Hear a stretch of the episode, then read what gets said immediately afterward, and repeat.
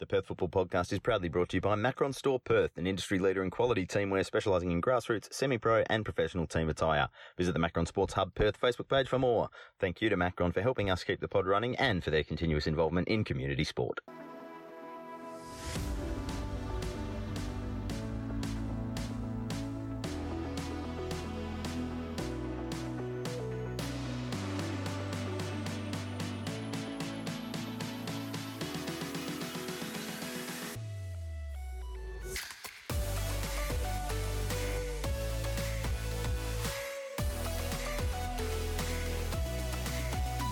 Welcome to the Perth Football Podcast. We are short staffed at the moment, but we're doing it. We're doing it the best way we know possible. We've had a bit of an injury crisis.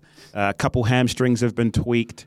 A couple players are, are, are, playing in the red zone and trying their best to, to help us out. Nova was suspended. Nova is still suspended. Uh, Tommy Dolman's got a gambling problem and has to be out of the country until he until he gets back. I would say gambling. It's not gambling, ladies and gentlemen. Uh, despite despite what the recent report has come up with in terms of gambling and uh, Football Australia, which we'll talk about another time. Uh, oh, Tommy's trying to get his shares do, sorted. His, uh, do a special pod yeah, we probably will do that with our in our Patreon as well. Um, the voice that you hear that sounds a little bit more distant than usual. That's Sean. Sean, how are you, mate? You well?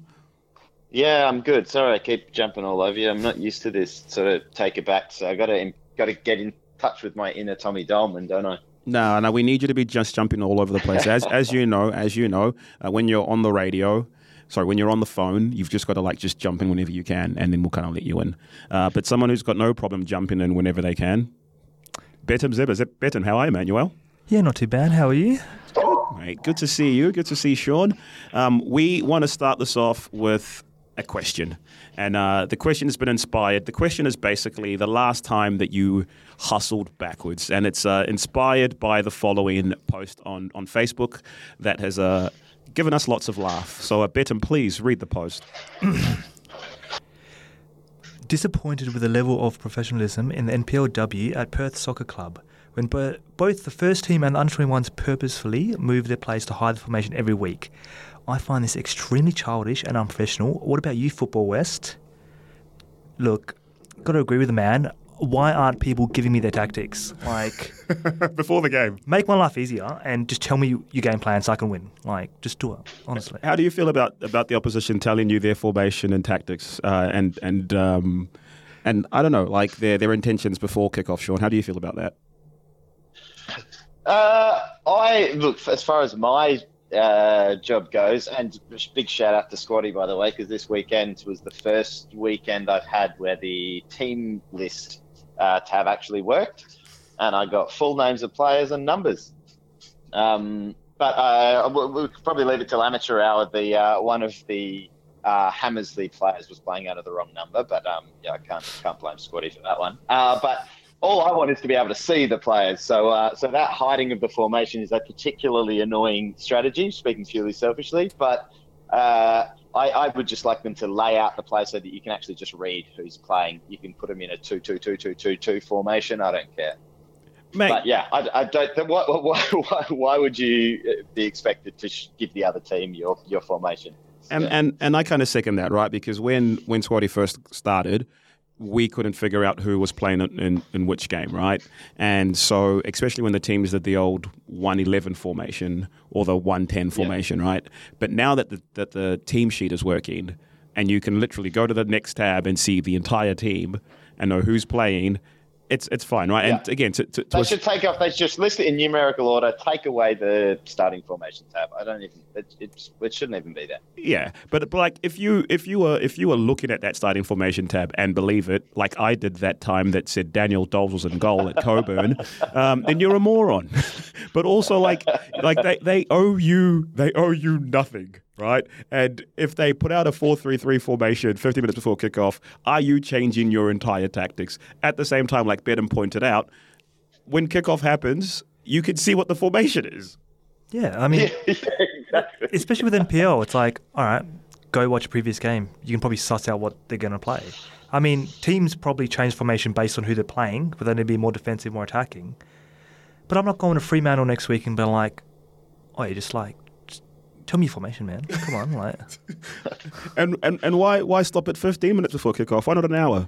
Why not, why why stop at an hour before kickoff? Why not the day before? Like, give us all the information Just that we can get. send me your notes now so I can prepare accordingly. Like, it's not that hard. But yeah, but that that's been the All right. So what was our question? That's been the inspiration for, for the last time you hustled backwards, because I think that the person who wrote that was hustling backwards and invoking that we hustled backwards. So, Sean, when was the last time you hustled backwards? Uh, oh, the last time, um, probably a few years ago, I got um, I got an offer from this uh, company saying they contract they were contracting out like labouring work for construction of the World Cup stadiums. but no, not really. Probably any of the uh, kids sports uh, businesses jo- jobs I worked at, working sixty hour weeks and getting paid for about thirty. Yeah, That that feels like, it for me. that feels like hustling backwards. Betim? Uh, trusting Squadi would be up there. um, but other than that, probably working hospitality. It was uh, not a fun time. Oh, to yeah, I- I've read that train with you as well. Yeah, so I, I, I don't know if you guys know this, but I work in consulting um, and for a tax firm, and a lot of the job is, hey, can you do this thing? And you're like, I've got no idea how to do this thing. And then you do the thing, and they're like, that was wrong. And you're like, okay, so now I know what not to do. And you just kind of go through this process until you kind of like hit gold, and your manager is happy with what you're doing. And that was that was pretty much my first year of consulting transitioning to teams that were not hustling backwards, I was down at the Perth SC um, game with Perth Red Star, and it was a doozy. Um, Red Star take the lead with a, an incredible Chikori um, Ikeda curled effort. She she drills this effort from outside the box to take the lead um, at the same time, and this just comes after Abby Meekins had this long range shot that gets tipped. Um, tipped by the keeper, and it's it, it's almost like literally clawed off the line by Shivani Battaglia. And um, I'm watching it, I'm watching it um on on the stream as I'm kind of like making my way to the game and just like trying to zoom in to see if it was a goal or not. Um, and then you get and I get to the grounds and see the second half, and it was this wild second half of just back and forth football until this terrific mazy run by Emily Dunn. We all love a marauding fullback here at the Perth Football Podcast. Um, she makes this marauding run into the box, gets taken out, and it's an opportunity to go 2 0 up for Perth Red Star. And Kim Carroll steps up, takes a stride back, takes a big breath, and smashes the ball, crashes off the crossbar, stays into play. Ah. But then Shivani Battaglia pulls off like three other quality saves to keep um, to keep Red Star in the lead. And as I'm setting up the microphone and everything like that to be like, okay, cool. Here's here's the here's a theme of the interview that I'm going to do is dogged performance. You scored early. You didn't quite double the lead, but you had your keeper to you know had your keeper to to, to, thank for that. And I'm thinking of all the questions to ask Shivani Battaglia, and then boom, Perth score. And you're just like, oh goodness gracious me! And and it, it kind of felt like one of those games where no team is happy with the draw, but both teams could have been like, we could have won that game, if you know what I mean. Oh, 100%. I mean, what? The, when he got in, scored in what, like the 92nd, 93rd minute? And uh, you can see the whole Red Star team claiming for a flag that never Yeah, it never came. came. Obviously, couldn't tell if it was offside, but uh, got to trust the linesman. Although the most um, interesting part of that story is that streamer worked for you. I'm actually very jealous. I honestly, I've I've had like recently had a decent time with Streamer. It's hard to like rewind backwards uh, if you missed something. You've got to like pull everything all the way back. The, the dog agrees with that as well. Um, it's, it's yeah, you've got to like intricately use your finger and just like push back and be like, oh, I've gone back. uh, 35 seconds. But if you go back a little bit more than that, you're, you're done. I can't even go forward. Click on the replay, push it up, spend time buffering. About 40 ads come up, and then I'm just I give up. Yeah. Yeah, I'm with Betim. I'm I'm I'm strongly in the anti-streamer bandwagon, as is uh, Daniel Robinson and and grandfather Robinson, by the way. Yeah, he mentioned that. trouble tuning in. Yeah. But yeah, it was it Oh, was well. it was it was an, it was an interesting fixture for Perth because um, we've got an insert from Pete which you'll put on in a sec. But they they were missing 13 first teamers um, through injury, through travel, um, and they've brought up some 21s players. And now the 21s are struggling for injuries as well. And so I think he mentioned that they're going to be really, really short-staffed, but um, short-handed moving moving forward. But that game was that game was such a, an interesting game, especially following the 3-1 win that they had previously um, in in the cup game. Um, and it, it kind of leaves the league in a delicately poised place, right? Because now Perth is six points behind um, Red Star, but Red Star are only four points ahead of ahead of Freo, who are looking absolutely commanding. And again, depending on how long the um, the A leaguers are in the league playing for them, that could be the interesting um, differentiator in the game. But before we continue, we'll just uh, play the snippet from Pete, um, where he talks about the result and um, talks about yeah the struggles that Perth SC are having currently at the moment.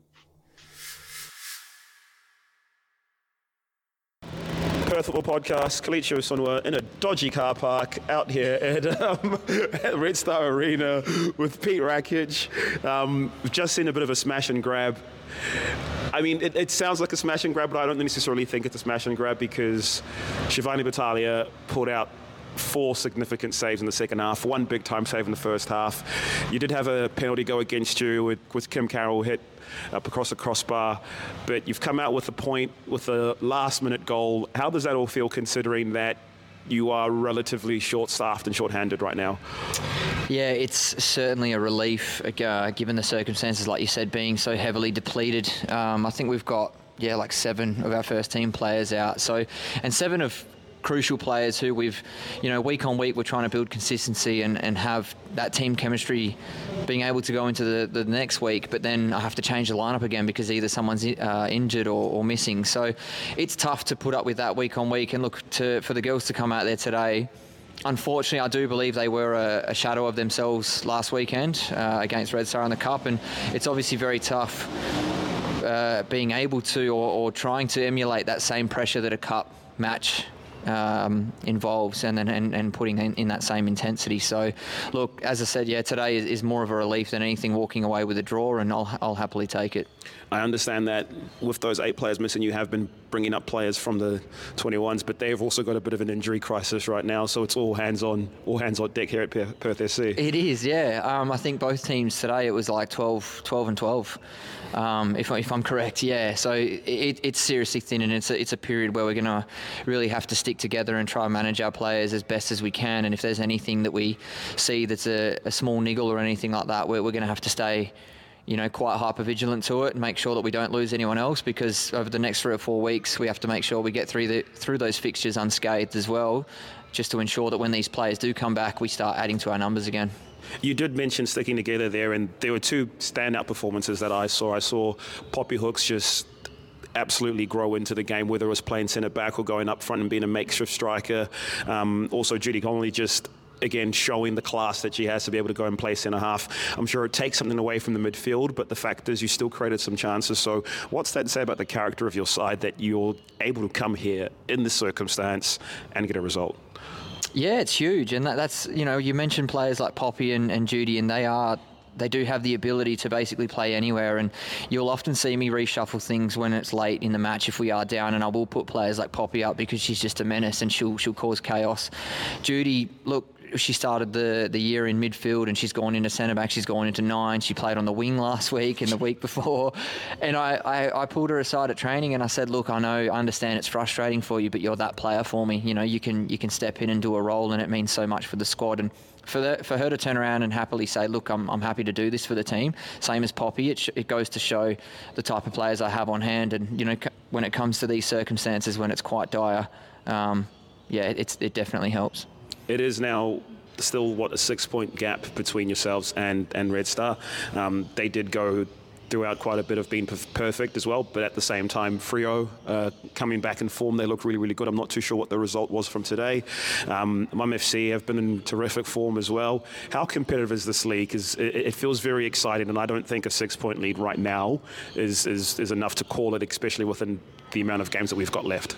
It's certainly nerving, um, especially from a coach's perspective, and I'm sure that all would agree, where there used to be so many matches where you could almost walk into it, not with a guaranteed three points, but you were comfortable sitting on the sidelines and going, look, I know that we, we should be the better side today. And you were almost surprised if you didn't come out with a win. Now it's like every game you're preparing for a top top of the table clash, even though it may not it may not be literal in that in those terms, but it feels like that. Um, it's getting quite stressful on the sidelines, I'll admit. And it's just, you know, every single week and it's just going to be one of those seasons where we can hope that results either go our way as long as we're taking care of business in our own half or in our own backyard, I should say. But we just got to keep on top of it. But yeah, it's it look, it's shaping up to be an exciting season. I think it's good for everyone, and it's good for the league. It's good for the spectators and for the sport. And all in all, I think everyone should agree with that. It's definitely good for us as well. And look, Pete, thank you so much. Really appreciate your time. All the best for the next couple of weeks, and hopefully the players come back. They get eased back in nice and easy. You're not you're not putting overdue stress on them. They don't have old legs and hamstrings like myself, mate. Because if that was the case, I'd be done. Yep. no, thank you. I appreciate it. Cheers, I, mate. I appreciate it. Pete, thank you so much. Really appreciate that. Sean, you were also at a game. We talked a little bit about it in the full time whistle, but can you tell us a little bit more of of, um, of the crazy game of two halves that you saw on uh, on Friday? Um, I think I pretty much said it all on the full time whistle. There's not that really much to add to it, but basically, um, if anyone didn't hear it, it was just a Murdoch team that just set up uh, in what uh, Ben Anderton called uh, when we spoke to him afterwards, uh, like a mid block. So they don't sit deep. They actually, I would say, it's a very high block. They just sit almost all ten outfield players between halfway and um, probably about 25 yards out from goal. So there's just no space to pass those balls in unless you sort of drive at them, take on a player, or there's a loose touch or, or So, something. so all the It's spaces they and a long ball over the top, basically. yeah, so they so the NTC played a lot of long, lot more long balls than I'm used to seeing them in the first half, and then, uh, but but it was it was this, just this block of players that just didn't move forwards or backwards. They they just sat there for uh, for mum, and then second half it was exactly the same positioning, but then they just started pressing like crazy, and it just went from nil nil at halftime to three three at full time. Tanika Lala got a couple of goals and just looks just a, like a level above everyone else on the pitch in terms of quality when she's like operating well. Um, just like yeah, just a just a smooth operator. And uh, uh, what's the uh, what's that? Who's our favorite? That favorite little tenacious midfielder? Um, Georgia Cassidy. Georgia Cassidy, of course. Yeah, she she didn't have a best game. It was a bit uh, sort of chaotic and erratic, but she's the other one that you sort of see sometimes she'll do something. It, it might just be a turn or a touch, and you go, yeah, she's she's got the ability to play above this level. Uh, and but yeah, it was it was a very entertaining game. A couple of penalties. Uh, one was a bit soft, Brucey. I think I gotta I gotta say, David Bruce um, was the referee. Bruce is not known for giving away soft anythings, mate.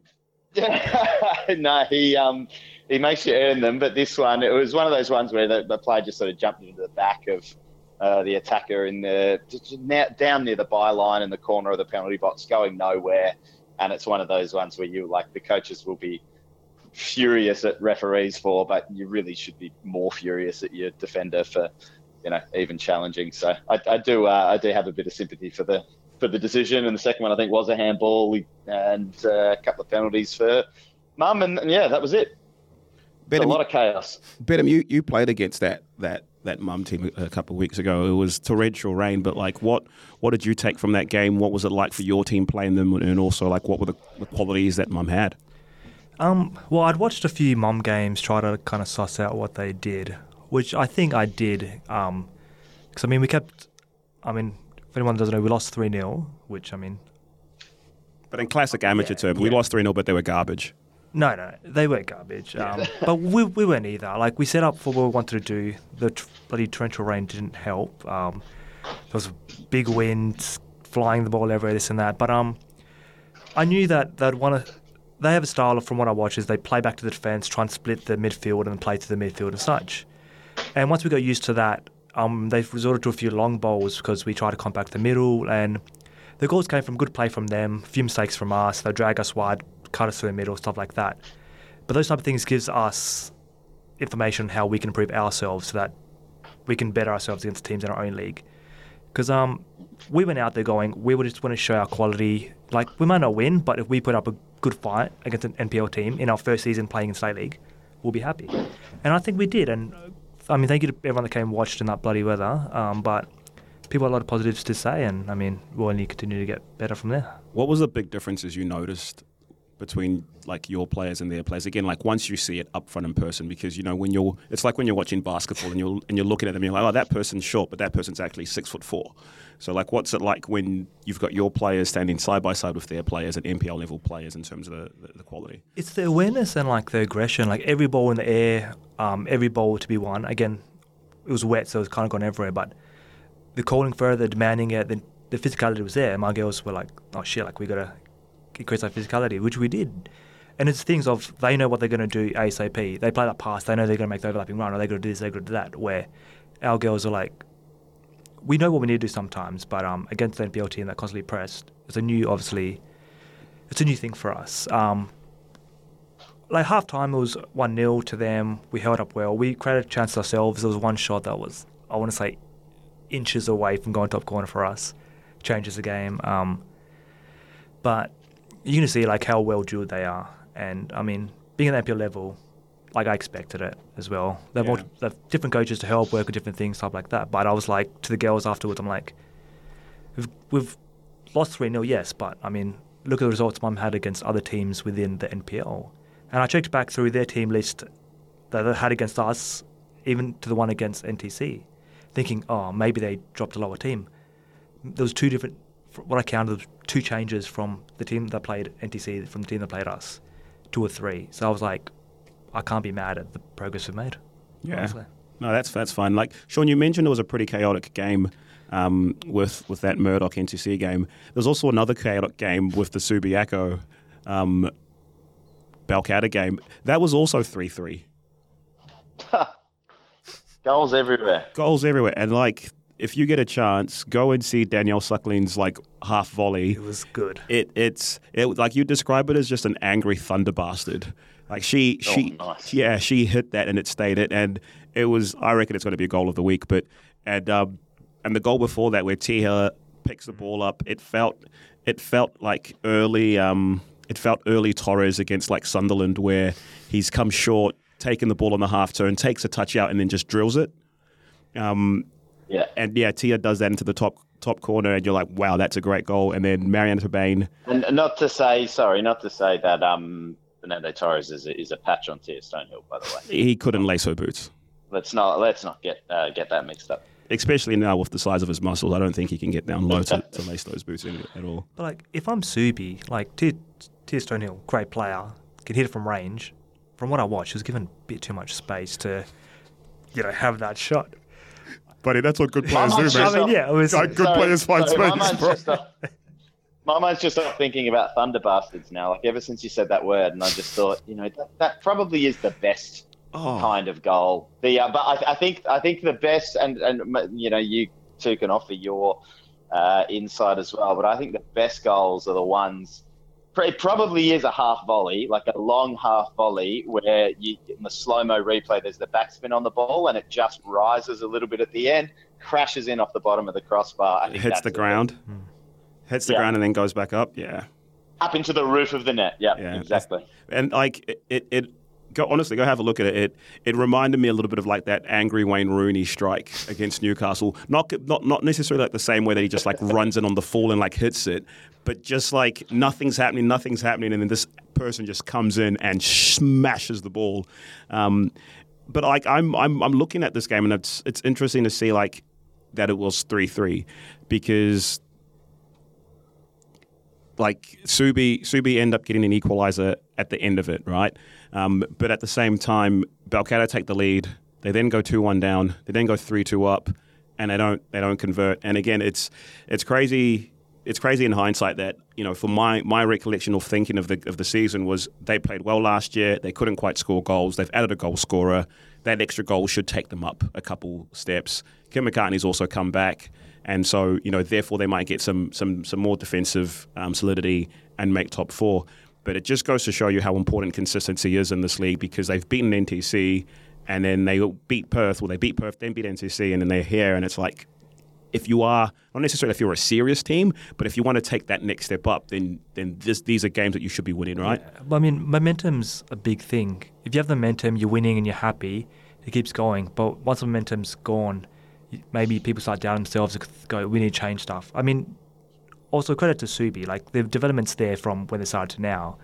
And um, they've done some recruiting, they've done well. And maybe they're not winning all the games they would like to, but I mean, the development's there, and that's what you like to see from the clubs. Um, I mean, Sadie Lawrence with her first goal from a header, um, which, I mean, if you're back out of play, you love to see. Yeah. And then um, Monique Prinsloo's been fine form as well. Um, but um, because I went and watched the Subi NTC um, Cup game as well, and even then Subi's first half, uh, not the best. Uh, But um, once Subi got into it, they caused NTC some real problems. So like Subi on the day when they're playing well can be a threat, but it's just again getting that consistency. and Greg, Greg will organise a team really, really well. Yeah. yeah. If there's one thing he'll do is organise a team. Sean, have you uh, seen the curtain score? Uh, no, I um, I, I I know it's either going to be really bad or competitive. So lay it on me. Take a guess, or just random guess. Oh, I mean the the, the the pattern is they've come in from the twelve and thirteen nils to four ones and and four twos and that sort of thing. Um, oh, I don't know. If you're going to twist my arm and gun to my head, I have to get it right. I'm going to say it ballooned back out and it was twelve nil. You lying, cheating bastard. What? 12 nil. It was 12 nil. yeah. Oh, you're kidding. Well, I just know you too well. I just know there's there's, a, there's the way you ask me. You, you're um. But, like, You would not be a very you would not be very good uh, in an interrogation. no, I've, I've been told that I'm a stitch. Um, would never say that. Um, but like the the interesting, or the reason I brought that up was like we see the score was 12 0, and then we see a post that came up um, by Neil Bennett basically asking, Look, I've gone on Squadi to see what's going on, and there's only 10 players registered. Did they have.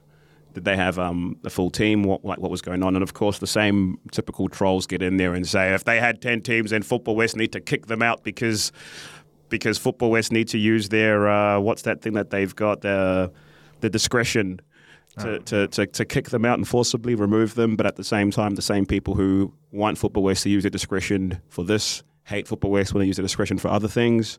So I'm just like, do you want them to have the discretion or not? Again, two things can be true, um, but it turns out that it was just a clerical. Yeah, it, was, it wasn't even a Squadi issue; it was a clerical issue um, by someone not yeah. putting all the information in. Um, I, I would think that I, I would think that by now. Like I've seen it act- it actually work, and as much grief as we give it, there have been mild improvements. And you know, the like I said, I was at three games over the weekend as I did the the NTC mum game, and then I was at the Armadale Cockburn with you, and then the well four games, so the amateur. Um, Div one. Uh, I was really hanging out for amateur hour this week uh, because of that. Um, got to see the great Alex Navatsas in full flow. So, yeah, so that was good. But yeah, no, the, the, my end point was uh, I'm at the point now where if if there was like something weird going on like that, like there are only seven players showing up, I would I would think it would be a team official either not entering it incorrectly or yeah. or something like that. Did you um, did you catch any of the game, Betim? You got any notes? Oh, let me uh, let me get my notes out. Um, no, looking through the game, I mean, the curtain one at least. I mean, I know a few players sort of goal. Matilda Boyle, first goal, Kayla McCulloch, which is always nice um, to get your first goal in NPL. But um, I, I watched through a few of the games. I couldn't catch them personally because I had a busy weekend, but went through and stuff. And I mean, I like watching Mum now because versing them and then watching the games prior. I think they're my sorry, Greg, but they're my new favorite. Uh, They're your team? no, uh, besides Subi, of course. Don't want to upset anyone. Um, but it's just the same things. Like all these draws, and Free are like, all right, we'll push up. And now, what? Mum are now fourth on goal difference.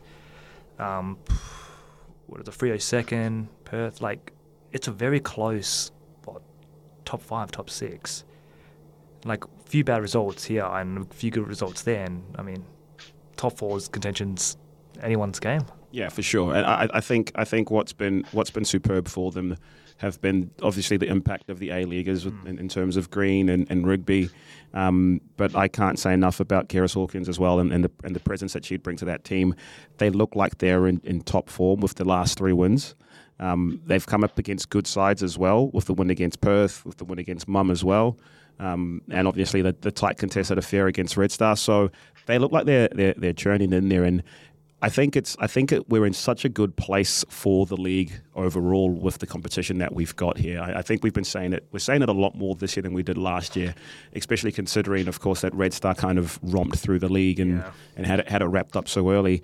I don't think that's the case here, and, and you can even see from Red Star's wins, it was like a four-one against Subi, a three-two against Fremantle, a one-0 against Mum.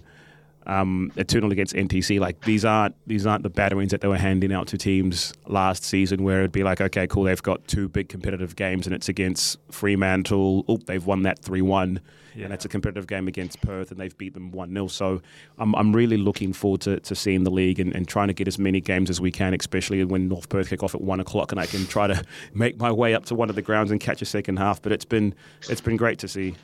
Oh, it's it's much more entertaining than just you know Red Star winning and then be like, oh, you've already won the league. Now it's everyone else's game. Where now teams go, we have a chance to actually, you know, go first. We beat Red Star, beat a few other teams. We can go our way, and it makes the games more compelling and more entertaining because everyone has a chance to get that top four. So everyone's like, well, we need to work hard every single game now. Like next week's games, you got Mum Perth, Red Star Curtin. Well, mm, we'll leave that one. uh, uh, Fremantle Balcatta and NTC Subiaco. I mean, I know Subi Yeah, will. it is- Yeah. So. Yeah, it is essentially the um, every, every game except the Curtin games you could you can see could potentially go either way. I think the the uh, NTC games are also interesting because they Mm. can just be if they're not on their game on any particular day, they can just be beaten by just more mature bodies, basically. Um, so so that makes this weekend particularly, I think, Winless and four now, the competitive aside from NTC, obviously Sean. One glaring fixture. Yeah, and then, well, that's just what you get. That's what you always get uh, every year. It's, it's sort of the same thing. They'll go on these winning runs where you think, you know, okay, can they go on a you know ten game winning run because they look like they can beat anyone at the moment, and then through absence, through injury, or just you know Players playing for Australia. and Hmm. yeah, exactly, and especially players that you know are still developing and they might be trying something new each game, whether it's positionally or you know technically or whatever. So they're always just going to be up and down. Um, but yeah, the league is quite interesting. I think you're right there, but I I do think that Red Star, if any team, sort of have the potential to start to, from what I've seen of them, you know, click into gear and and pull away from the rest of the pack and, and make it a pretty boring finish. Um, I hope it doesn't happen. Not that I have anything against Red Star, of um, of course, uh, but yeah, it would make it a lot more exciting for the neutral.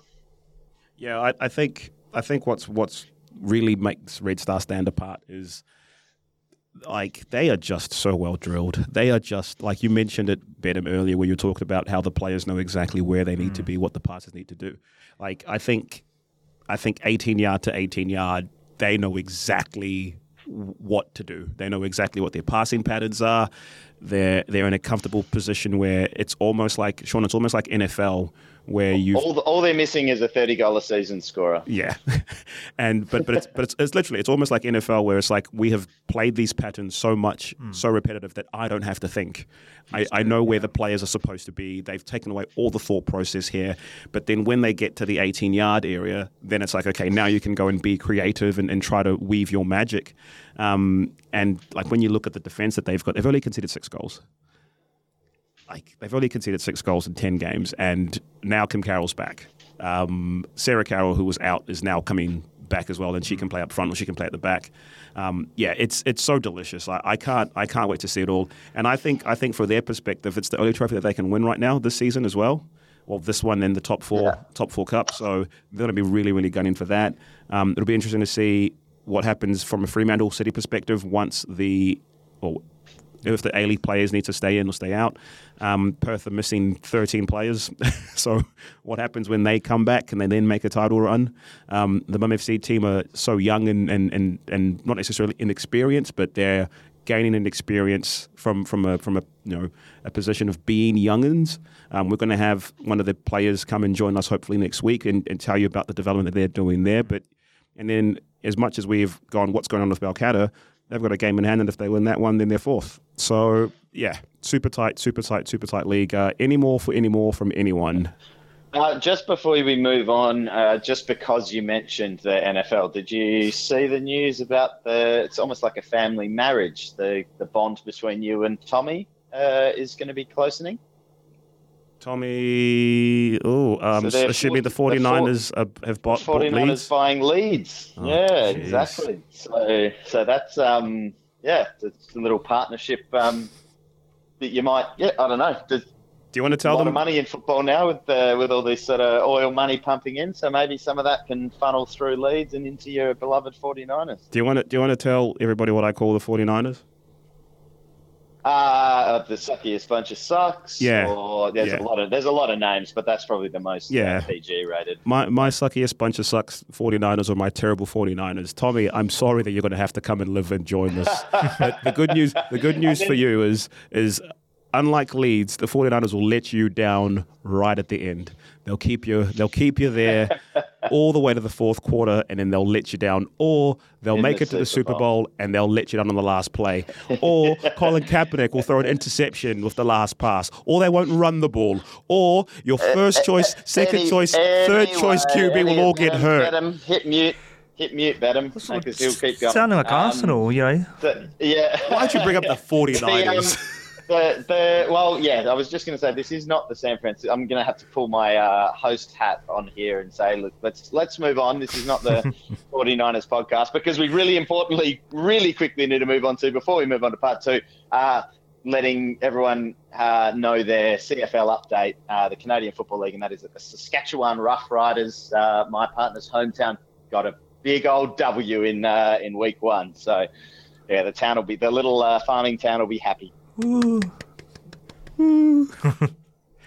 right, everybody, that's the uh, that's the end of part one. We'll be back with part two, and uh, Josh should be joining us as well. See you all in a bit. And before we dive back into part two, we just want to send a quick thank you out to Balance and Revive Massage Therapy, our latest sponsors here at the Perth Football Podcast. And if you want to get 10% off remedial and sports massages, just go and say hi uh, from the Perth Football Podcast. Use the code PFP23. Uh, that's PFP23. And you get 10% off all remedial and sports massages at Balance and Revive. You can find them in Currambine at 1 Hobson's Gate.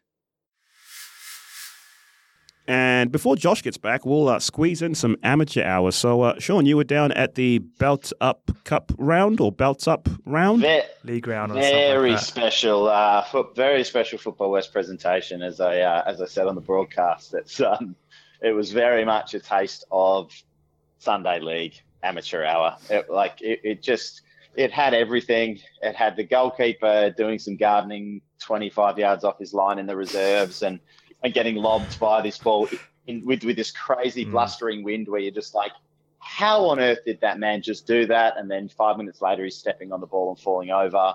Um, yeah, the, the only thing that was not Sunday League about it was the refereeing performance from Nova. It Oh, just, stop. just, just, all, just all class, just all class. How many And, um, players did he tell to know, get you- effed? I think that was only in uh, in Bunbury or wherever he was beforehand. Um, before he drove back up, he did two games, and uh, yeah, apparently in those games he, he delivered his, his famous line of, um, you know, people abusing him, complaining that he's a you know a SHIT referee, and um, He and just told them they were an and- SHIT footballer? no, well, yeah, basically, it's like, what, what, what division is this? And they'll say what division they're playing in, and he's like, and you want to, you want to complain about my quality when I have to stand here and watch you guys play. And uh, yeah, they, they, they apparently tell him he can't say that. And he's like, well, it's exactly the same thing, isn't it? So just- Everything I'm saying about back in Hamersley will be positive. I got an image to uphold. Okay. Well, well I, But I'm, so they, but, but the, the games the games were good though. They, they were they were ent- they were entertaining, and uh, Chris Brady, of course, uh, Hmm. saw down there as well, and his Kingsley West side uh, rolled out back to back wins, uh, slightly different circumstances. I, by the end of the broadcast, I'd forgotten who'd scored all of the goals, so there's no way I'm going to be able to remember. Can you now, can you tell me about the goal where the keeper went to like parry it and kind of whiffed and it went into the bottom corner and that was how Hamersley lost the lead? Uh, honestly, I.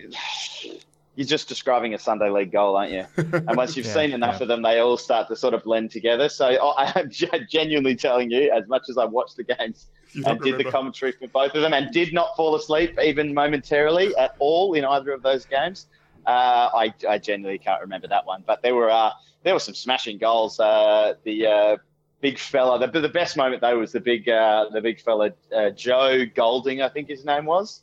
Uh, new signing. Uh, they've just got over from Birmingham. Uh, big money move, I'm told. and apparently came off the bench in the cup game and scored, and then um, missed like two of the easiest sitters of all time. Uh, and then he's come on, got put through one on one at the end. They were already 5 2 up. And all of his bench, I think, were more excited that he rounded the goalkeeper and then didn't score.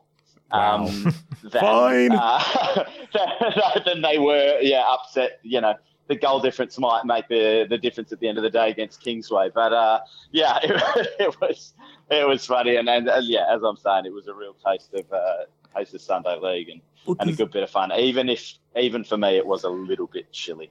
Well, with the Resi's game, I caught bits and pieces because I was obviously coaching on the other side, and I think I saw the chip goal. Because would I be wrong in saying Oh. Hamersley scored first? Because I saw the celebrations from them. Yes, yes, and, Um, and it was yeah. it was it was Manuel, Manuel Lima. Better put a better put a name out there because Manuel uh, had a very good game. He, I think he was. Um, uh, I, I, I'm going to be pressed to remember all the names, but they had um, him and uh, another player that he just kept linking up with on the on the left wing. Those two were very good in the sort of opening ten minutes, and I, I think I'd praised him a couple of times. And you know when you've praised the player a few times, then they turn and, and go for something audacious. Like this was 45 degree angle, 30 yards out, um, with, with just like a blowing a gale across the pitch that would like die and then pick up. So so hard to judge. He's just hit it, and you're going, it's just his day. It's Yeah. it's his game. So well done, well done Manuel Lima. I'll give him a shout out. Yeah, well, even with him, I was helping an injured player of mine, and so I was like on the sideline next, and I saw him um lightly get fouled, to put it nicely. Um, screaming for a free kick, which uh, never came. It was a sight to see. But yeah, that goal that the keeper got chipped with, I was looking over and I was like, oh, surely Hamzy have this, and then turn a second and talk, look back, and balls in the back of the net. Keeper's so far out. Kingsley celebrating. I'm like, what did I just miss here? Sean, Sean I, want to know uh, for, for all the listeners who don't get a chance to um, take in all the delights of, of the amateur league, what what- what's the biggest difference that you notice from the Mum FC game? because I'll tell you right now, those women are unbelievable footballers, and people don't believe me when I say it. Um, honestly, I I have to say there were some decent footballers out there uh, for those, particularly the first team. The reserves are questionable, but there were those moments of quality. So I think, I think there's it's the level of uh, professionalism and, and commitment. Like it's it's a lot of work to push yourself onto that next level, and and and that's not a slight on anyone. We've all got busy lives, and it's only the very, very, very privileged of us that. Um, I shouldn't say us because I'm definitely, definitely not one of them. Um, but uh, uh, among us walking the streets that uh, you know end up going on to make enough money off of football to, yeah, make it worth dedicating so much of your life to. So I am, I am firmly in the, yeah, get as get as fit as you got to be. You, you, you. I think Kelechi the perfect example of um, of of someone that if you dedicated yourself and and pushed yourself and that was all you did uh, you you could have made a little bit of money, but now I'd look back at it and think like, God, all those fucking freezing nights. Why did I do that? Yeah, I'm still thinking about that right now, mate. but uh, but what, what what a pleasant way to end the amateur hour as I go into a freezing night tomorrow night and do some unnecessary running to keep myself in shape for the amateur no, leagues. that was- That's a dig and and a honestly, half. there there are times. No, it was it was not meant as a dig. It was meant as that I just personally I would look back at those uh, moments, which do give you a lot of other things like the camaraderie and the fitness and. You know, I still, I still look at you now, and you're, a, you're a fine specimen of a man. So I, I would. There's an element of me that would like that commitment, but if you gave me that commitment um, now in like a red pill and gave me the laziness in the blue pill, I'd probably be still taking the blue. Well, But it's just more of a question of me personally. while we're on the amateur hour, how was uh, North Perth going? Uh, we had a good win. Oh, get get a get a comment in. Yeah, we had a good win. Um, we we played without two of our, our better players, and um, Scott Blackmore and Chili Barrera. Um, we're also missing our starting left back, but honestly, the the boys that we've got, the belief that we've got right now, um, yeah, it, it went really really well. We played South Perth, um, who have been flying. They've done really well. They were the cup winners last year, and they were in the cup final the year before. Um, and so they've been flying. They were, I think, they were third, and we were second. Um, and we put in a really good performance. We we got three three goals in the first half, um, and then kind of just changed our tactics up in the second half and kind of frustrated them. And I may or may not have had to hit the ground a couple of times because I was uh, hurt, Sean. Um, and a couple of our other players may or may not have had to hit the ground because they were hurt, Sean. Um, and, you know, it, it, may have It's happened. It may have happened. Part It, of our game. it may have happened, you know, while they were in the ascendancy and, and trying to come back. Just and I just needed to get, get Just shameful. but as you said, Sean, I've, I work really hard to keep in shape, and sometimes, you know, the hammy just goes, just goes. Oh, sometimes the hammy goes, and, and when the oh hammy goes, the. No, physio I'll needs to come on. I take it back. It wasn't originally intended as a dig, but now it's now. It, I'll, I'll Now it is, rewind yeah. that. It was it was a dig. No, You no, uh, Sean, not Sean, further, Sean, right. Between between calling me a snitch and um, and this, I've I've had plenty of digs from you this weekend. Um, but look, we'll uh, we'll finish off amateur hour now. We've got uh, Josh Chide who's come in, and uh, we'll get started with part two. See you all in a sec. And we're back with part two. Josh Chide has joined us in Out of the Cold, where he's been talking about uh, professionalism and, and discipline. And as someone who is a professional and, and very well disciplined, I'm sure that there have been times previously where you have hustled backwards. And this is the question that we had in, in, in inspiration from the uh, individual who wrote on the uh, women's page about, you know, why you should put your team sheet out and your formation out, you know, just to give the opposition a tactical advantage before kickoff, but also the fact that he was listening to whatever and that the, the formations were and taking it to heart, I suppose. Have you not Uh, seen it? I've seen I've seen the formation Perth put out on the weekend. There was an actual, yeah, there was an actual thread about this person demonizing specifically Perth rather than, you know, a lot Oh, of so the, demonizing the team. Oh, and then the uh, the P was a response. Yes. Okay. they were okay. they were pushing Pete. I can only Nice. assume that was a half of uh, Pete Rakic. P R. I, I, I actually hope that he just does E next week and then like a T the week after, like spells his name. I thought I thought we were going for Perth, but but it sounds like we're going for Peter instead. Then P Perth, I, yeah, maybe P E N I. yeah, Pete. depends how depends how arrogant we think he is. I guess Yeah. Well, we'll see. We'll see. He's a- Penitentiary. I don't think he's got enough weeks. pedantry's a good one. um, Sean Sean loves um, pedantry. you- I don't know if you No, heard that. I d- yeah, I do love pedantry. Um, but I was well, well, yeah, it did I don't know if it came through. I was just yeah doing that, doing the long word bit, but um, I'm just kind of stalling for time here because the little Wi-Fi thing, just like the Wi-Fi to phones thing, just disappears on my phone and then it comes back. Yep. But fuck, I don't know. Just cut all this out and I'll um, it's it's not there now. And but if it, you can still hear me, there's no worries. We can still hear you. Cool. So, uh, so Josh, yeah, your moment of uh, hustling backwards that you can last remember. Uh, I think the last one I can remember was playing a game back in Kalgoorlie where I was playing on um I was playing centre back and uh, the the team had just the team we were playing against had just signed uh, Tim Robertson, who if anybody knows he's played for a, a ton of NPL clubs. He was an absolute yeah, duck out of water in the in the Kalgoorlie league. He stuck out like a sore thumb. One of the most incredible players that I've played against, and he was just like running headlong towards goal behind me. Blokes crossed the ball across, and I've slid in and uh, got the ball out for a corner, but it's one like it could have been an own goal, and I've just got a little toe in before him, and the ball's literally gone maybe an inch from from the post out for a corner, and he actually turned to me. He's just like, "Mate, mate, that was incredible," and I was like, "Yes." Hang on, did, did Yes, Josh I not understand the question? Do you not understand what we mean by hustling backwards? hustling backwards. what do you mean by Oh, hustling uh, backwards? You just hustled backwards in defense. You didn't hustle backwards in life, like this We're guy talking did. about life. Footballing prowess. And then this guy's just like, "Hey, show us your formation." That's hustling backwards. If you would, Hustling if you were to do backwards. that, you'd be hustling backwards. I didn't think I needed to define what hustling backwards was, I but don't, I've never heard this phrase. I was before. intrigued in the story, but I was, I, wondering, I was like, wondering where it was yeah, going. I was like, does he get an own goal here? Hustling Yeah, backwards I is thought a the own goal No, I was didn't. coming, It was but a anyway- success no, but well story. done. I wanna tell Well done, success Josh. stories Good- sometimes. Good tackle. Good tackle. uh, hustling backwards is when you're working really hard to go nowhere. Oh, So you're hustling, but you're going But back. going I don't. backwards. How is how is this guy hustling backwards? He's come out here. Try the idea of you giving them the formation.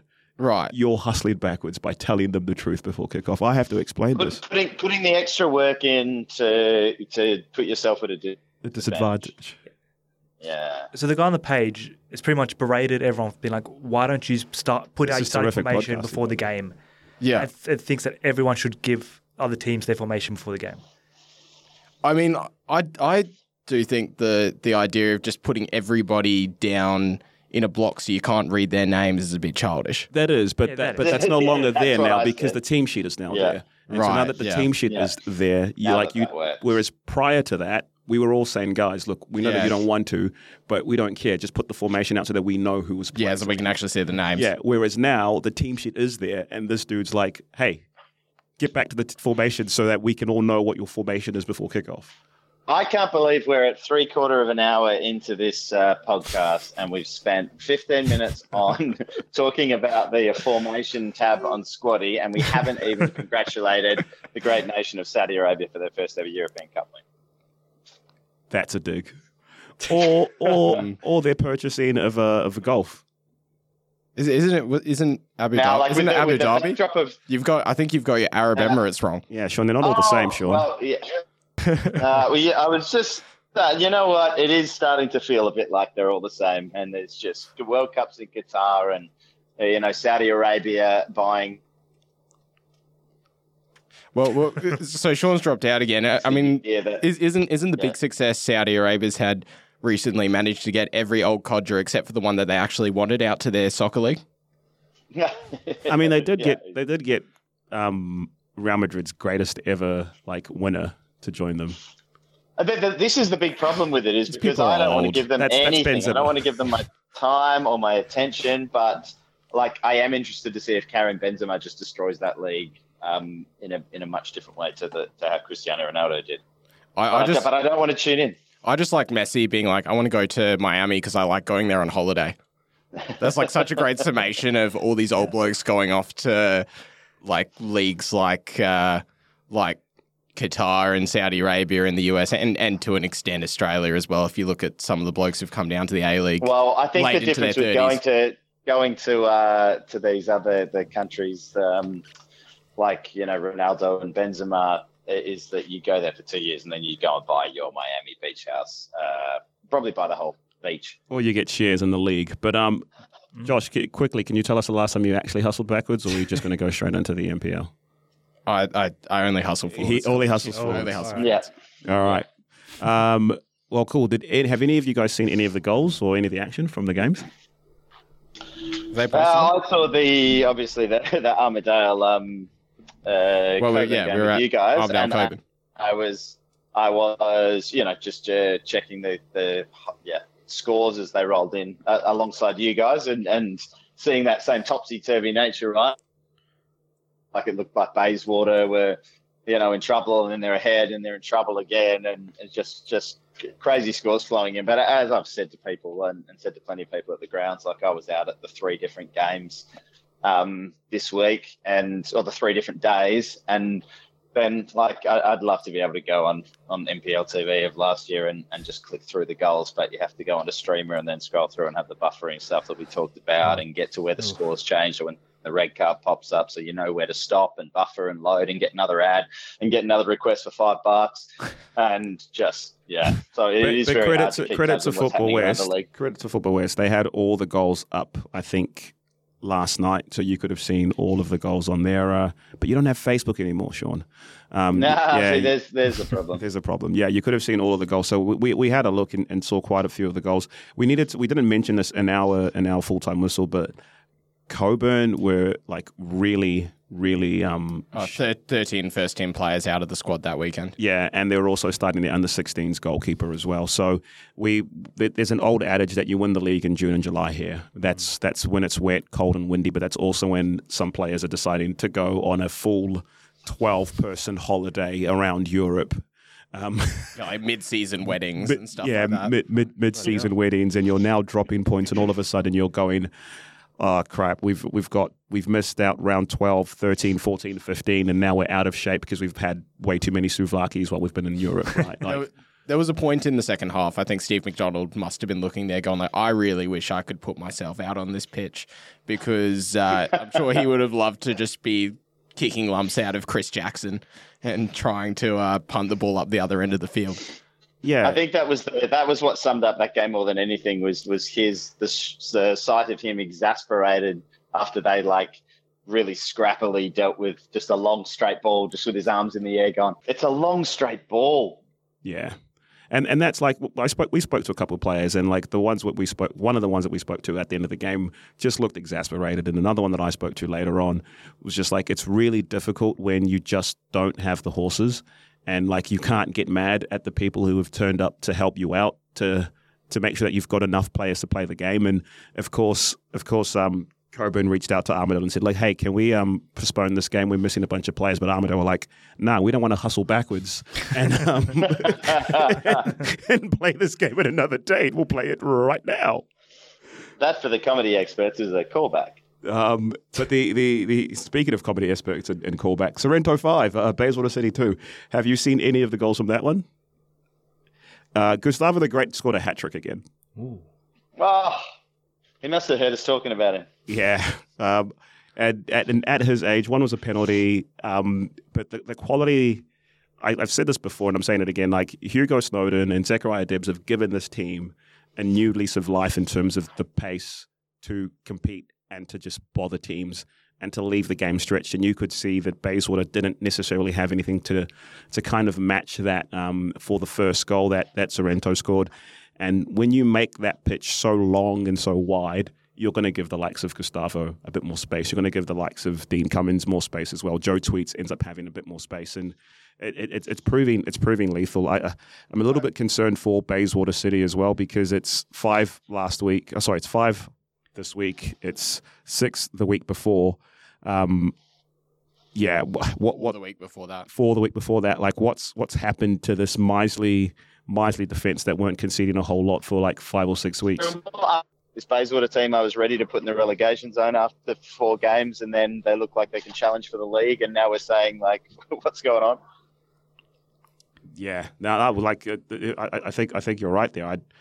I'd, it'd be interesting to know exactly what's happened. Uh, potentially maybe they just lost Cam Edwards and he's not been playing and, and maybe Hesketh has come back and there's not that much protection or maybe Southgate is hurt. Like we've we've got we've got no idea that that isn't a dig at Hesketh. It's more like a saying that like it's 100% sounded it's like more it's more it's more that saying that Hesketh is back but there's no Cam Edwards and so there's not a lot more protection there. That's what I was trying to I, say. I, I, and it's crazy because the game that we saw down there. I don't know if it was myself and yourself or myself. I think it might have been myself and Tommy. And they were against Perth Red Star, and it was just a really professional performance. And just went, oh, you know, they're, they're set up not to concede against a really good team, but that's what they need to do to stay at the top of the ladder. And then they've gone against teams below them and just mm. sieved goals like uh, like nothing else. Because when we had one of the Bayswater coaches in a few yeah. years ago, like it was a whole thing of like former West Ham defender James Collins. That's the one. Yeah, yeah.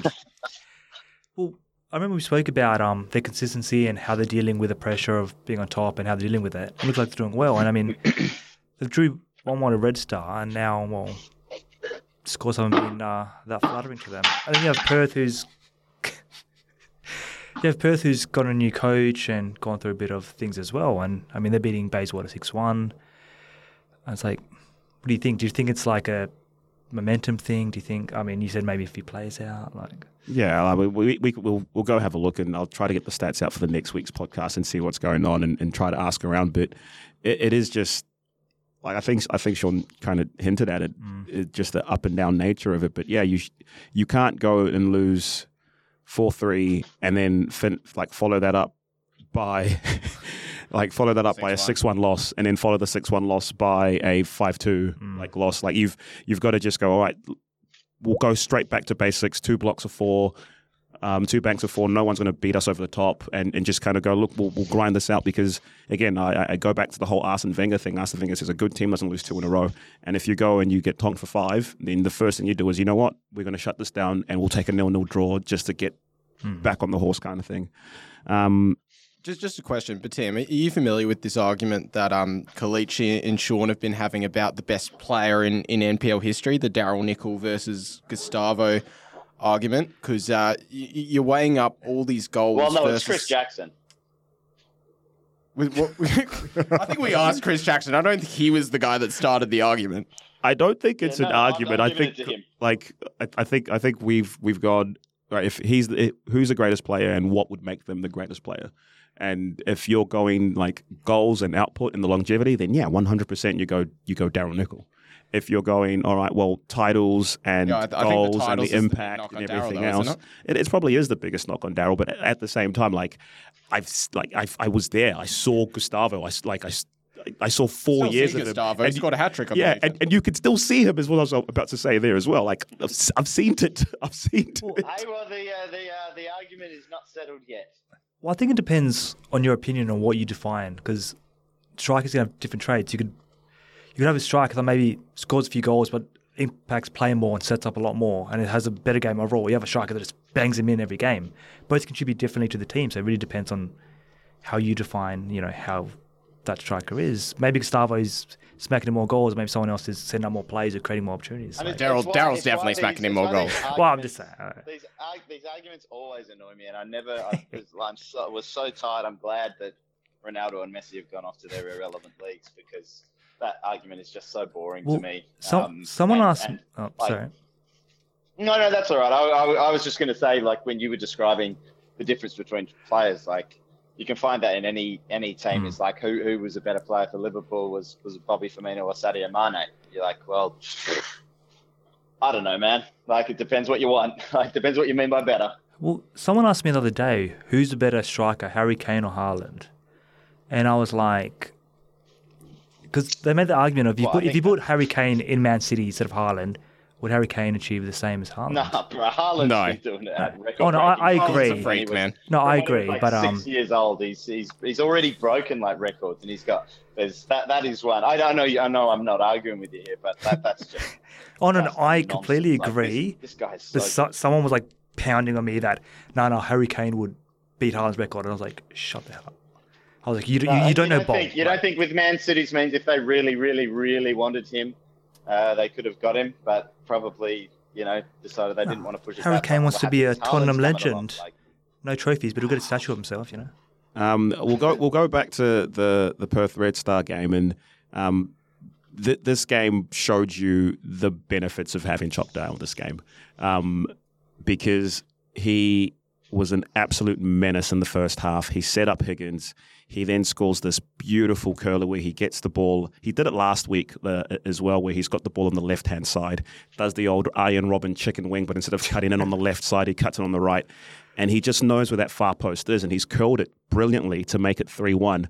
But he's had a hand in the first goal, had a hand in um, the second goal to give them the lead. And like you can see him growing from strength to strength. And I think I think the benefit that he gets is almost the same benefit that Daryl gets, where it's like you can't just take two people to mark Chalk, because if you do that, then Daryl's free. If you take two people to mark Daryl, then Chalk's got an extra space and he's just one on one v one, and and all you have to do is beat your player once, and you'll score if you're Chalk, and you'll you'll take that every single game of the week. We talk so much about Daryl, but there's been a fair few chalk Dow games this season, like that that cup game against Kingsley where he scored the hat trick in the first half. Um, the guy's just so lightning fast. I mean, I, I know we asked the question to Chad Nielsen. You know, is there anyone as quick as you in the league? And he was saying, "Oh, Chalk." Chalk's, but but then Chalk's got the technical ability as well. He, he's He's got, got the shimmy. incredible He- balance, man. he, he can shoot from I'm just, outside I'm the just area. glad we're finally headers. all pronouncing his name right. I mean, he did he did have to just tell us like four times. yeah, yeah. But but even honestly, you go back and you watch the you go back and you watch the six one win against Olympic Kingsway, and speaking to Red Star staff, speaking to Oli- Olympic where they were just like, yeah, we were chasing shadows, but this guy was the guy who was just was phenomenal. And again, Daryl Daryl scored a, a, a hat trick that game, right? Um, so yeah, it, it, the the other thing that happened there was Perth was set up pretty well, um, very miserly. Hard to break down. Um, Sam Cook brought it on home and scored another one. He got himself a penalty. Right,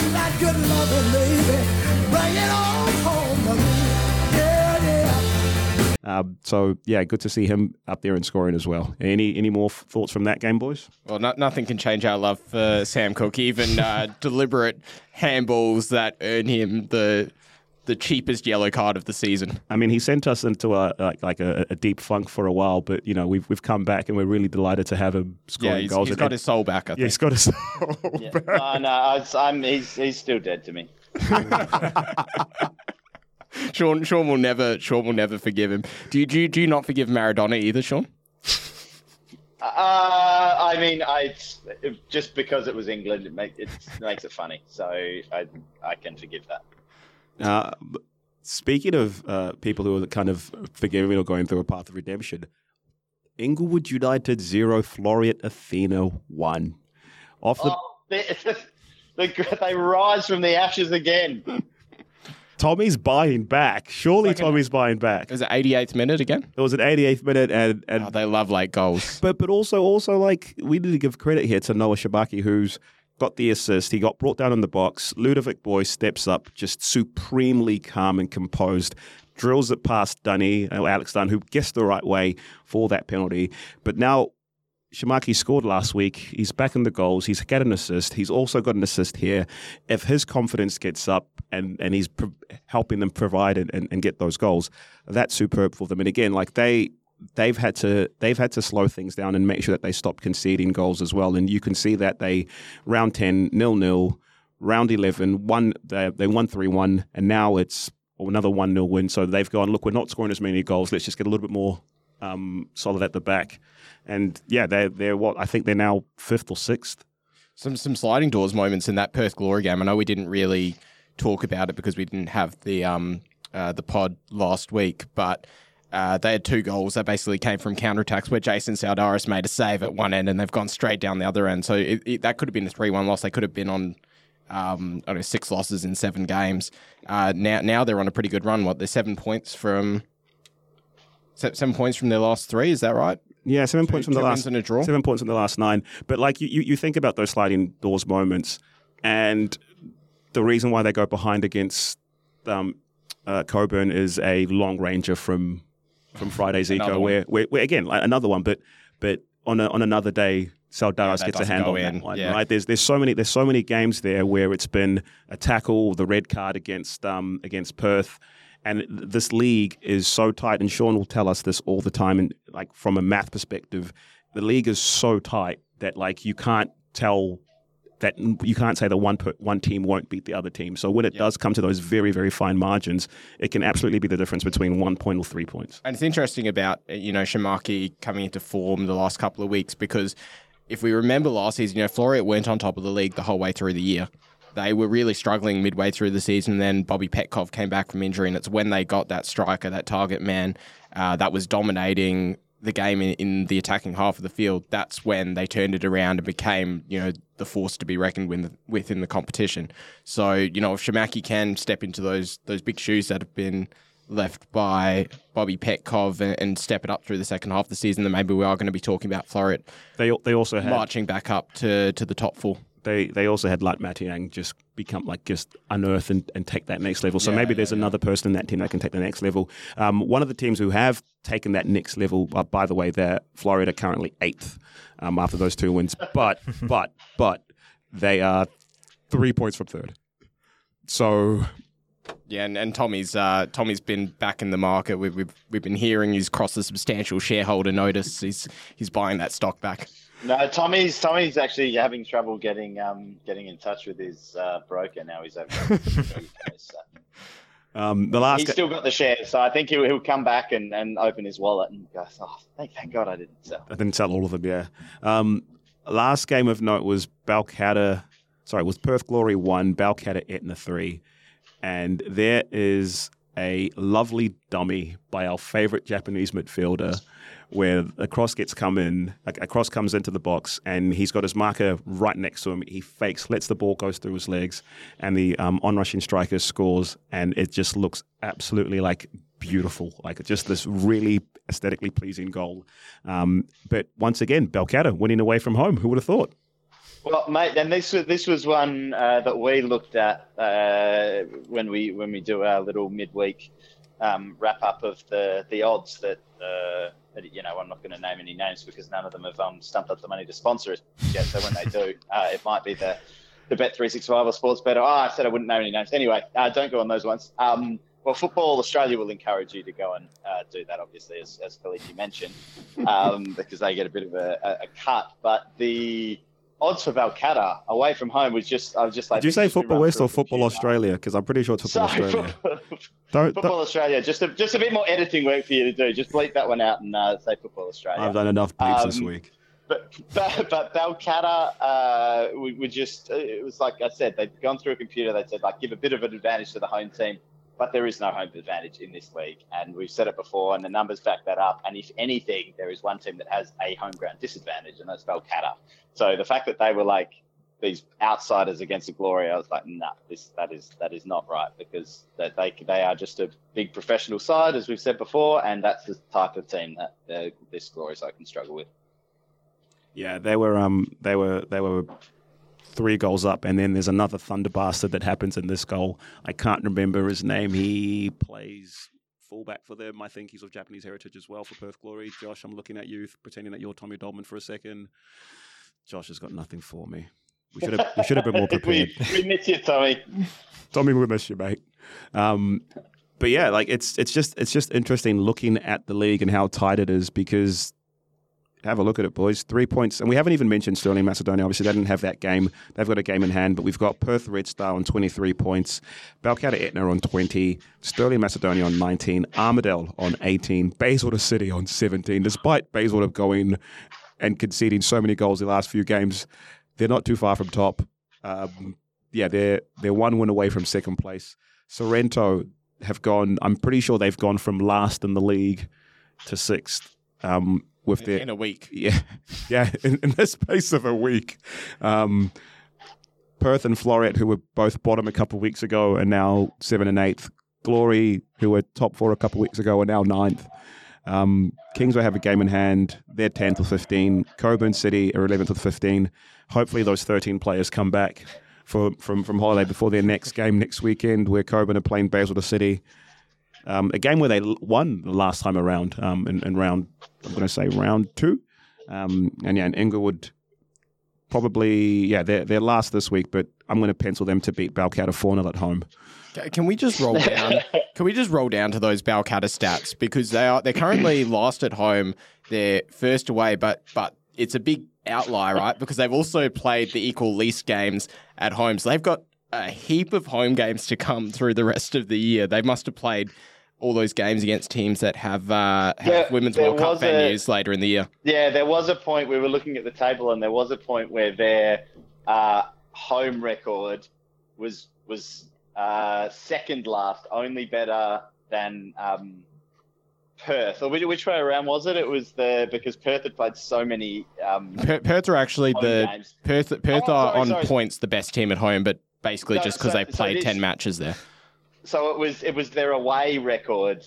Um, Balcatta had a better away record than Perth, and that was the only team they had a better away record than because Perth had only played like like one or two games, and Balcatta had played seven. Yeah, like Bal- Balcatta have played, again, they've played four home games, have picked up one point. They've played eight away games, picked up 19. it's bananas, man. Wow, that is wild. It's such a crazy league to think that we're looking at this halfway through the season, and potentially two of these teams could go down, and you can throw a blanket over eight teams and say could be could Well- be two of any of them. Well, you've even got Red Star. Sorry, Re- sorry. Just I'm just looking at that. But you've even got Red Star. All three of their losses are at home as well. It's just Yeah, there, there, There's yeah, no there home is there is no home advantage in ground the NPL. There advantage. just isn't. Doesn't exist. I just wanted to ask because I must have missed it. Um, who did you pick to uh, win the NPL? Did you have any picks? I had Red Star. I think I Um, might have picked Red. Did I pick Red Star? I think most people pick like Red. Star. Yeah, most people picked Red like- Star except for Tommy, who picked Stirling, and some jackass uh, picked Floreat to win. no one picked outrageous. Uh, um, I'm I'm going. No one picked who, sorry? I'll go. You know what? Come on, Kingsway. Can't do it halfway through Come on, Kingsway. season. picked- he's picked Kingsway. Wait, Come on, Kingsway. Make me If you proud. say Kingsway if at you say 10th. Kingsway, I'll accept. it. Uh, the comeback's Yeah, coming. I'll don't, accept Eight Don't- points off top. I'll accept that. coming. That's that's a good prediction. That's a good prediction. Hey, hey, Well, I'll, I'll be laughing when Kingsway win it on the final day. I'm It's a- oh, it's- well, it's a we bold will. prediction. We all will.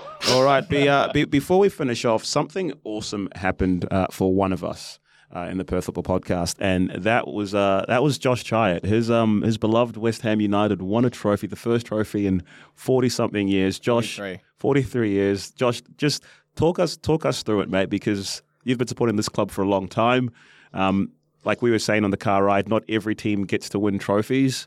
Um, a lot of football kind of sort of sucks for a lot of teams for most seasons. So to to see your team, to see the boys um, win a trophy, to to have that moment, you weren't necessarily with your family, but you could have shared it with your pop as well. So talk to us about that, man. Yeah, so I became a, a West Ham fan when I was like six years old or five years old, and it's all down to my dad who became a West Ham fan after the '66 World Cup uh, when they won it. Thank you very much. uh, had to get that one in for Sean because he's been complaining about it so much. Love it, love it. Um, and yeah, there's there's been some tough times. You know, you see your club get relegated. Um, you know, pe- people who make cushy decisions to to support clubs where you know it's summertime and the living's easy, like uh, like Liverpool. Uh, they they don't have to they don't have to deal with this sort of shit. But um, you know, we, we, we've I've seen Hodgson will say hello, mate. I've seen. Are you a mid-table? Don't complain. Uh, so, so, so you know, we've seen, uh, you know, and, and and I was saying the best that I've really seen from West Ham. You know, we had, we had the game where you know you're watching the game and we felt we should have won it uh, against Liverpool in the FA Cup final in 2006. I, I was going to make the joke. I was going to. I was going to point uh, point out that you haven't had to watch rubbish like Paul Konchesky play for you. Um, and then you brought up the cup, so I thought it was a perfect moment with that uh, with that wonderfully intended lob to the open score. Yeah, we actually did have Paul Konchesky playing for our team. Um, so, and, and that game, and, and it was like devastating. Not only was there the, the late Gerrard goal and the fact that it went to penalties, but we also have the best chance of um, of extra time, and it falls to Marlon Harewood, who we have no subs left, and he's done his knee or his hamstring or something, and it's like a simple, simple finish, and he's like keeled over as he's gone to take the shot. It's um, it's it's heartbreaking stuff. But yeah, to, to see us finally. We've already and- had Kelechi ranting about the 49ers. Get onto the joy. Uh, to thanks, thanks, Sean. Uh, to, I I don't know. You got what, what you were talking about the 49ers before? Just enjoy your moment, man. Just go back and talk about your moment. I don't want to think about these terrible back fucking Niners. Uh, so yeah, to to see the game and um, I mean, I, I I think I spoke ill of the conference league even when, when we were getting in it, but it and and I felt at the time when it came up, I was like, oh, geez, we're gonna have another European competition because they just want to you know generate money and um, at the end of the day, but. But if you look at what it's meant for, for clubs that haven't won stuff in so long, I mean, I know Roma's done right in the Champions League in the past, but you know, it meant a lot for them. And, and Mourinho even spoke about how much it meant for him winning that title last year. Um, and for us, you know, David Moyes has been coaching for years and years and years, got short shrift at Manchester United. He's managed to tick one off the bucket list by making and winning a European final. Um, the the way it happened at the end with Bowen scoring the late winner off Paquetá, who was um, you know probably a heavily criticised player through the first half of the season, where he looked like he just wasn't adapting to the English game at all. But over the last few weeks, he's just looked every bit of the you know sixty million pound signing that we made at, at the start of the year. You know some of his performances late on in the season, especially the one we spoke about with, with Tommy with the Leeds game. Uh, sorry, sorry, Tommy, you're not here, so I can get it in. Uh, and uh, the, the the assist that he pulled out for the goal was just something special. And um, and and just seeing them pull up the title, and I was disappointed. I was sick, so I, I didn't go over to my dad's place to watch. But I told him, you know, I, I cried a little bit at the end because you know it, it, it's the release of a lot of heartache and pain. Um, and you go back and I, I didn't think I was going to care so much about it, but when you actually see them lift the title and you just go, geez, I've never seen this before. And for, for clubs in our level, there's a chance that you go, geez, we may never see this again unless it's when we get relegated back down to the championship or League One or whatever. So, uh, yeah, it was a very special moment and something that you know I'll always remember. And uh, I remember putting a, a post up on on Instagram with a picture of the trophy, just saying mine, Personally yours? personally mine. Yeah. Just like the World Cup Yeah, that I- West Ham I- won. We we, we deserve I it for all the pain this team's given us. I agree with everything uh, you said there, Josh, as well, particularly about the Conference League and, and the reason that it was brought in. I would dispute like the, the fact that you use Mourinho's words to back you up because I think the uh, the fact of whether he won or lost that trophy would uh, heavily influence how important he uh, would like the world to perceive the trophy as. So now that once he gets one under the belt, it's uh, you know it's it's a wonderful achievement, but uh, in all in all sincerity, I um I, you know I'm not a vindictive football fan that doesn't want his uh, friends teams to win like some horrible people. So I'm, I am glad you got that moment. Although I will soften. It's like this would be like one of those um compliment sandwiches, except with insults, I will say that your um, greatest man moniker might be challenged, given that now you've admitted to being brought to tears by the conference uh, league. Wow, that is a dig. He's he's seen. No, this is what Sean does. He sees your joy. I'm happy. and he and he pisses on your chips. Yeah, the ST No, I'm, sandwich, genuinely, right? I'm genuinely happy for them. I, I can even be happy for, for David Moyes winning the trophy, given that it's, you know, he's Would- long enough gone from Everton and didn't do it there. So I'm, I'm happy for him to bring one What do you- into your life, Josh. What are you going to do if uh, Declan Rice leaves? Is that going to hinder Oh, you a it's, little bit? it's, it's happening. You've I've, I've made, I've made, You I've made peace with it? I've made peace with it. You know, I'm, I'm through this. I'm through all the stages of grief, my friend. I've known it's happening. I'm, I'm glad. I'm glad it didn't happen before this year because, uh, you know, we got to enjoy this moment, and um, for him, you know, I- I'm sure it'll be the, be the start of of the journey for him winning trophies. But you know, this will mean a lot for him because it wasn't at the club with all, all the star-studded players around him. Enjoying moments are what it's all about, and hopefully, listeners, you've all enjoyed this moment. So, uh, the moments listening to this, uh, Sean, any more for any more? Uh, no, I think I'm good. Be uh, be good to your mother and and uh, love each other. To my mother or to our mothers? No, just I'm just telling people to be nice to their mother or and father and everyone. All right, and No Betty. need to complicate this. That was it was supposed to be a nice message. Well, I will definitely be nice to other people's mums. Um, and if you start, um, make sure you share your formations with everyone. That's it for me. and uh, Josh. Yeah, who cares if you share your formation? like, play players make games. Okay, share, share information. Players make games. Uh, good luck to the Heat tomorrow. And please don't get me started on the terrible 49ers. Take care, everybody. Bye bye, bye bye, bye bye. Bye bye bye bye. Bye.